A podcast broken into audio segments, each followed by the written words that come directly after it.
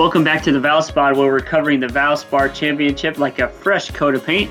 Today's episode has ESPN.com senior golf writer Bob Harig. Not only is Bob a great golf resource, he's a local Tampa Bay resident, so of course we have to pick his brain about the upcoming Valspar Championship. Take it away, Bob. I want to talk, just let's go around the national golf world um, you know, after coming, you know, we're situated between the Masters and the PGA Championship, which is kind of an opportune time to talk about what guys are trying to work up to in mm-hmm. terms of the next major.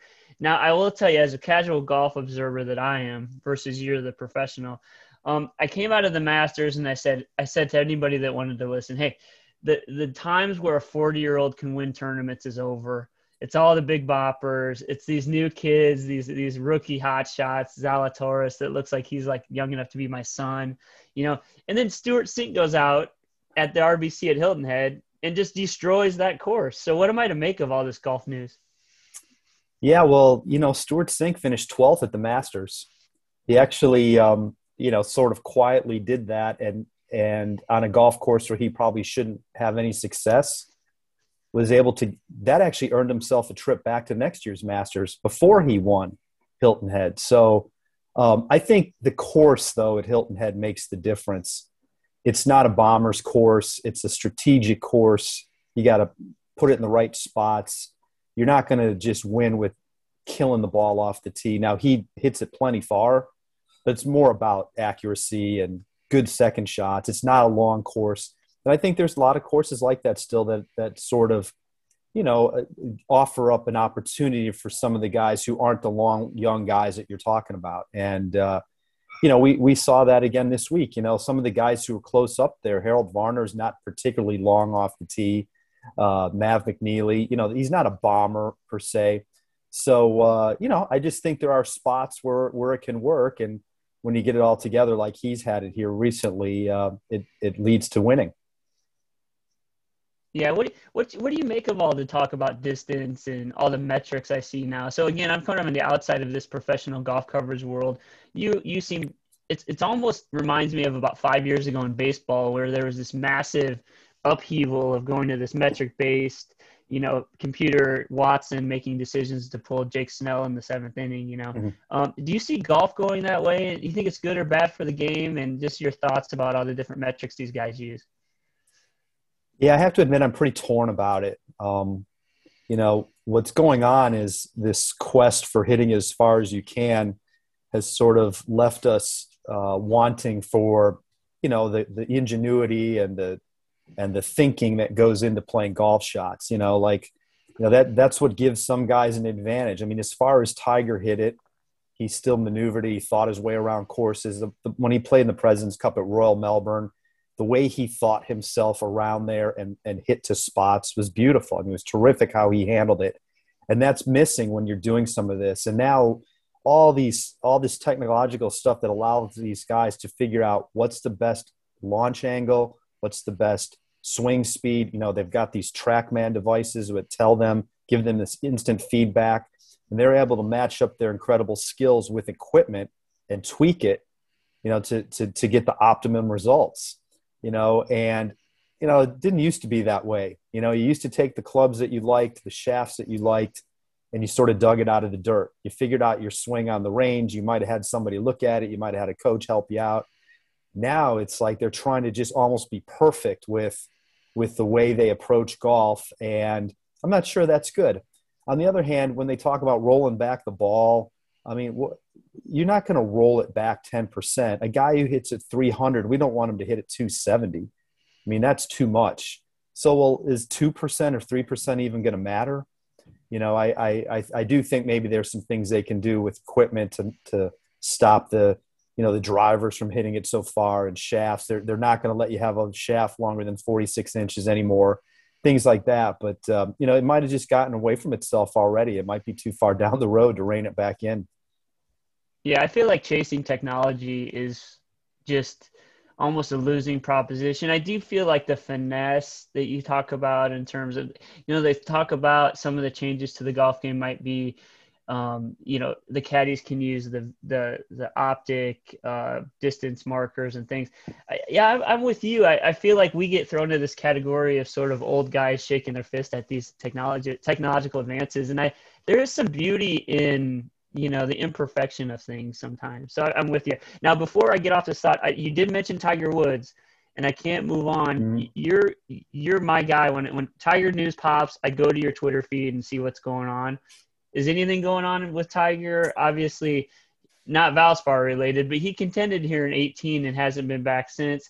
Um, obviously, going through the injuries associated with the car accident in California. Do you have any updates? Yeah, you know it's it's really a shame because I think Tiger would have been playing at Innisbrook this year. I just had this feeling mm-hmm. that if everything were okay, where it falls on the schedule, a few weeks before the PGA, a few weeks after the Masters would have been perfect for him.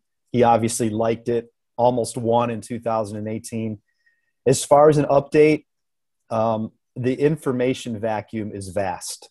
It's very, very, it's just, it's been very dark in terms of getting any kind of word from them. I mean, really, all I know is what they said when, and really the last time they gave us any update was uh, right after the Players' Championship when Tiger you know, said that he had gotten home, he had come home to Florida. And there's been no official word since. Now, a few players at the Masters said they visited him. Um, I think that's a good sign that he allowed that. It shows that he didn't mind, mind them seeing him. Uh, you know, and, and Rory McIlroy even suggested he expected to see something worse than what he saw. Now, I don't know exactly what that means in terms of his injuries. Uh, I think it's pretty fair to say there's still a long way to go. Um, hopefully, maybe there'll come a day where they tell us when he's off of crutches and starting to walk, uh, something like that. But that could be a while still. You know, it's a lot of healing. You know, obviously, all the indications are in addition to the right leg, the broken bones in his right leg, there were multiple fractures in his right foot and possibly his ankle. You know, that takes a while.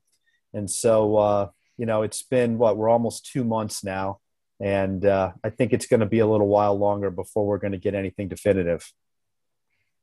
Man, I tell you what, what what a you know we all everybody from the Valspar Championship up and down golf hopes Tiger gets back and and gets well soon. I know you're part of that. Man, I can't even imagine what the atmosphere would have been like if Tiger would have been able to work this into his schedule yeah. had the accident not happened. The 2018 atmosphere was just unbelievable here.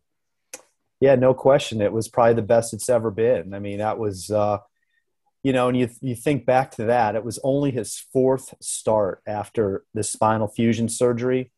You know, uh, you know, he had had it in this in uh, April of 2017. He went six months before he could even pick up a club. So you're looking at September, October, and in March, you know, there he was with the chance. I mean, it was crazy. It was only his fourth tournament, and uh, it was it was pretty pretty impressive what he did um, to even you know to, to lose by one.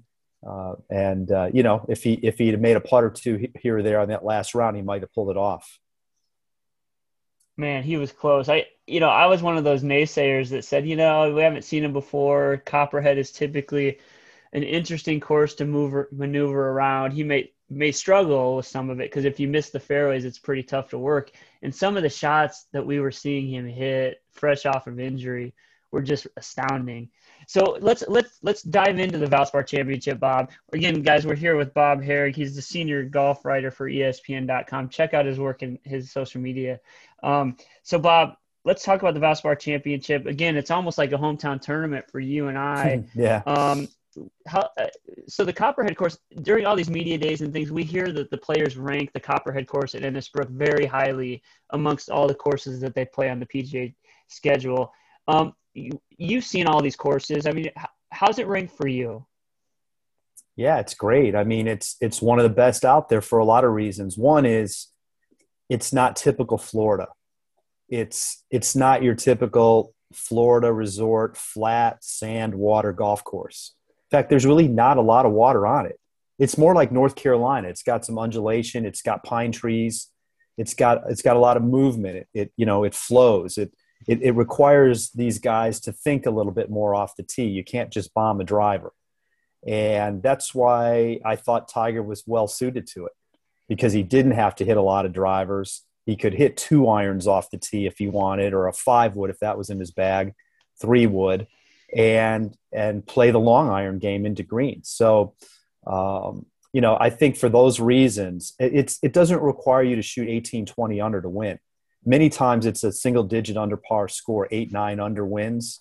And uh, I think that's, you know, I think the guys like that. I think they like to be challenged uh, just outside of making a ton of putts, you know, and a lot of tour golf is, you know, you got to hit a lot of greens. You better shoot six under par every day. Well, at, at Innisbrook, you know, if you shoot 69 the first day, you're not out of it. If even if you shoot par 71, you're not out of it. So, um, and you know, the undulation, the fifth and sixth holes, um, uh, you know, that's that's there's more ele- elevation change in this area right there than anywhere in the entire county.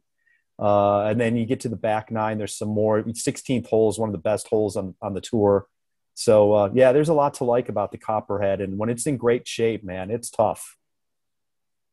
Yeah, and, I know there's been a lot of talk this year uh, when, when we're approaching the tournament that again tees off on the 29th of April here at Innisbrook at the Copperhead course. There's been a lot of talk about the change in schedule. We moved back in the year a bit. We're usually in March, at least the last few years. Now we're in May.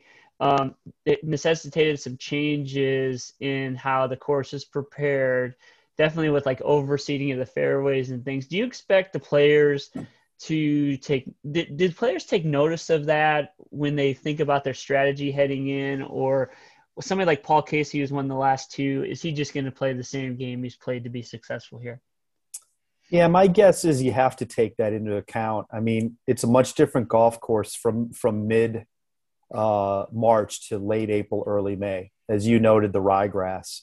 You know, in the fall they put down ryegrass because the Bermuda starts to wean out as it gets a little cooler. The, you know, Bermuda is a summer hot grass.